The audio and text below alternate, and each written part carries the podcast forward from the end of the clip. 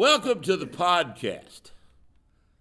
Today we're doing uh, something completely different than we did the last time. And, oh, God, that hurts, Brent. Quit beating up on me. Man, you need to stretch more. I do, I guess. Mobility. So we're asking questions today, so this is Ask Rip. This is Ask Rip.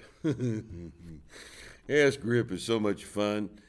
All right, so Brent J. Carter is reading questions, and I'm answering the questions unless Brent J. Carter can answer the questions better. So, first question. Jeff Hairston asks, "How strong should an SSC be?" Hashtag Ask Rip. Stronger than day old piss. That's how strong you ought to be. Well, that depends on what you ate and or drank the day before. Could Can you be, please but be some look, more will you explicit? please not mess with my metaphor here. I mean, SSC's got to be real damn strong. Uh, but you know, we got SSCs that aren't that strong. Uh, SSC needs to be more smart than strong. SSC needs to be able to coach. SSC can't coach unless he's done strength training himself, so the SSC is going to be stronger than you are. But the strength is not the factor. The, the experience, the acumen, the ability to analyze, the ability to solve problems on your feet in real time, right now, high value answers to, to important questions. Right now, resourcefully, immediately, and correctly. That's what makes an SSC.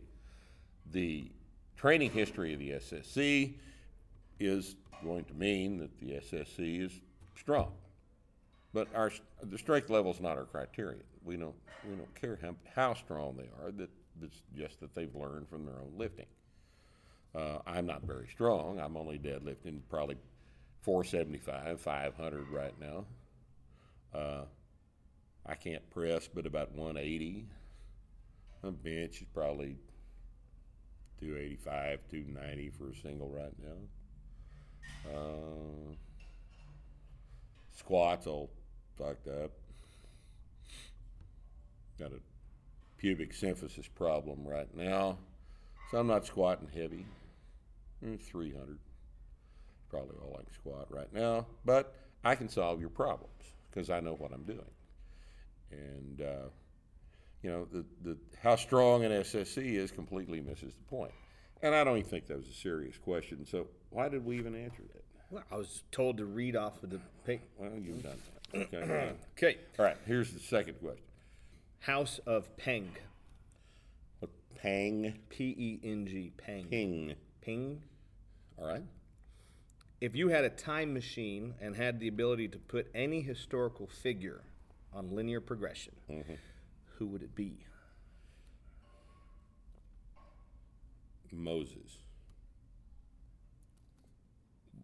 Why Moses? Well, it doesn't say why. It just says just Okay. says who. you should read the questions. right? Okay. From Gregory P. There's two Y's. Right. Gregor Ip. Something like that. How much was the heaviest press you have ever seen? Who did it? Heaviest press I've ever seen live and in person. well, not we've the all seen. question. It doesn't say that. We, we've all seen the Sergey Reding 502, Sick. which is bizarre, sickly impressive. Uh, we saw Alexiev's 507, but that was a push press. Clearly a push press. Weak. Fake. Uh, wasn't, wasn't real, you don't think? I well, I think mean, he pushed uh, it. He used his knees. Is all I'm saying. Ken Patera did a 518 push jerk. Uh, most impressive thing I've ever seen in you know the video is uh, uh, is a five uh, is the 502 Reding press. Mm-hmm. Now uh, our own uh, Chase Lindley, who we fondly refer to as the albino here in Wichita Falls Athletic Club, uh, he little turd pressed 330 out there one day, weighing 238.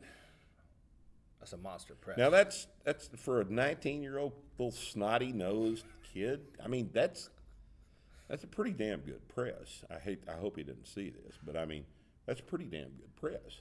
At that age, that body weight, is anybody else in the country doing that? I'd like to know who. Uh, so, yeah, right. Let's find a good question here. Miles You're Marco. just reading these in order, right? Uh, that's- Yeah, I, I didn't lay them out. I don't know. I don't know anything Okay. about this. He dragged me in here about ten minutes ago. That's all I know is I'm here. You don't like that one either? Or what? Uh, If it's, if it's sketchy, don't read it. oh, don't wanna this is pay- good just because we can make fun of it. All right, well, that's fun. We can always do that. But those two, what were, they were just dumb? you want me to read them or repetitive? what? Well, I, I wanna know what you're throwing right, away. all I right. don't know how you're. Does judging. an adolescent male lifter, the day he hits Tanner stage four, have greater strength potential than the same lifter in his early 20s? What? See, Yeah, all right. I'm helping I- I you out. I'm trying to help you. All right, You want the next? what you're saying. Have you thought of shaving Ute head? Ute, Ute, Y O U T hit. Is Note, it, I have not. I mean, that's pretty close. You'll have to admit, Ute head? Ute head. Yeah, don't submit typos. We're reading them. Oh, we need to read his name, Yeah, yeah, do that. Mister underscore Gatters. Mister Gatters. Ute. Spell check. Spell check, man. Commonly available. Nix one three two four. Dry aged steak or wet aged steak, assuming comparable quality of the beef. Oh, dry aged is always preferable. Wet aged is just marinated in its own juice. Mm-hmm. I don't understand. The wet age is hell. They put it in cryovac Right, anyway. that's already wet aged. So aged. it's already wet aged. So what they've done is they've invented a term for keeping it in the fr- in the ice box in the cryovac for way too long Until So, they're ready hey, to serve it. Let's call it wet aged, and then it's better. No, it's not any better. It's just old, but it's not. No, that's there's no comp. There's no comparison. Absolutely not. What is dry aged steak? What does that do for those uninformed? Those uninformed, uh, Asking for a aging of beef uh, gives time for the uh, proteolytic enzymes that are found in the beef, which occur in muscle naturally, and which don't denature upon the death of the animal. Uh, it it gives them time to break down some of the protein in the beef. A dry aging is not a bacterial process; it's an enzyme enzymatic process, and uh, dry aged beef uh, uh, dries the meat out, concentrates the flesh around the remaining fat, improves the flavor, improves the tenderness, and uh, is the way things ought to be done. Uh, now, there's really not any point in dry aging, you know, low grade beef like select or anything like that. It just doesn't benefit much from just go ahead and eat it. But if you've got uh, upper one third choice or prime, uh, it will benefit from aging. It's been my experience that about four to five weeks is about how long it needs to hang. Anything more than that, you're just losing weight, uh, losing losing weight on the carcass, and it's not. It just the the benefit peaks four to five weeks. But dry aging is definitely the way to go. Wet aging is marketing. There you go. You like to add to that? Mm, not yet. Not yet. Not yet. Like when? Well, I'm gonna- next podcast or Give me a month. oh, Give me four to five we're- weeks. We're gonna have a month. Just blurt it out, Well, I'm gonna. There's there's this product right? that is supposedly you're able to vacuum seal your meat in this like semi-permeable membrane Mm-hmm. that allows moisture to escape Right, but not come back in. right. So you're able to supposedly dry age your steak at home in your own refrigerator. So give me a month, and I'll let you know how that goes. Sounds like marketing. We'll see. We'll you have a month. All right. Now let's see. How many more? How long we waste time on the dry age thing? Not as much as we did on, the, the other day. right, Uh, all right, let's do two more. Do two more. We'll do two more. This won't take long, I don't think. Jack Patterson asks Mm-hmm. Given how you feel about the modern PT industry, how would you go about achieving a career in PT based on the starting strength principles of stress, adaptation, and recovery. Well, uh, you do it exactly like uh, Will Morris, John Petrizzo, Nick D'Agostino uh, have done it. And you uh, just, you know, do the right thing instead of just going through the motions like physical therapists do.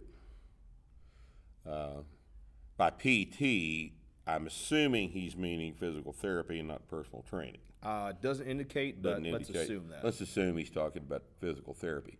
Uh, physical ther- outpatient physical therapy, as it's practiced uh, in the vast majority, and I mean by vast majority, I mean all of them, in the United States, is uh, a giant waste of time and money, and it's in it's in fact such an egregious waste of time and money. It's difficult for me to believe that they don't know that. And as a result, I question their motives. Okay? I know it's harsh, but you know, you guys,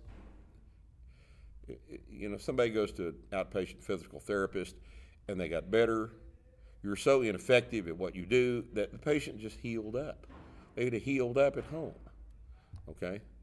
Uh, so if you want to do something better than that, then you start where the patient is, just like we start with where a strength training client is, and we progress them. We accumulate higher and higher levels of stress, thus forcing the adaptation to occur. And you're not taught that in school. And you can come back in the comments of this podcast and say, "Yeah, we are." Well, I know better than that. You know, I, I, I know better than that. That's not what you're taught. And you need to rise above your education and do the right thing with your patients. Now, Well, in that context, there's probably little difference between personal training and physical therapy really, there's not. with everything you just You're- said. because you're right. They don't. The personal trainers don't do that either. So, No. so yeah, y'all are on PT. All right, last one. one. 'Kay. Timing out here right rapidly. Clyde Copeland asks, All right. "What are your thoughts on Avengers: Infinity War?" I hadn't seen that yet. haven't seen it either. Have you seen it? Nope. I haven't seen it. Uh, I just got through watching Civil War uh, Heard that's good. a couple of days ago. Watched it again. It's pretty good. It's pretty good. It's not the best one they've done is Winter Soldier. By far, it's one of the best best movies I've ever seen. Winter Soldier is a great film. There's no doubt about that. Superhero film or not, it's a great movie. But I don't know. I guess we need to go. Uh, is that in theaters now? Infinity. I don't think so. How did I lose track of I don't this? know. Nick, where's There's so many What happened to Infinity War? I think it's out now. oh yeah. Is it? It's like in the theaters. No, like no, no. Oh, it's on DVD. DVD, I think. Well, I'll have to order that. Here, let me go order that from Amazon.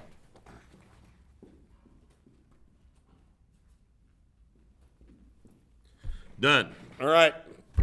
Thanks for watching us on the podcast. We'll see you next time.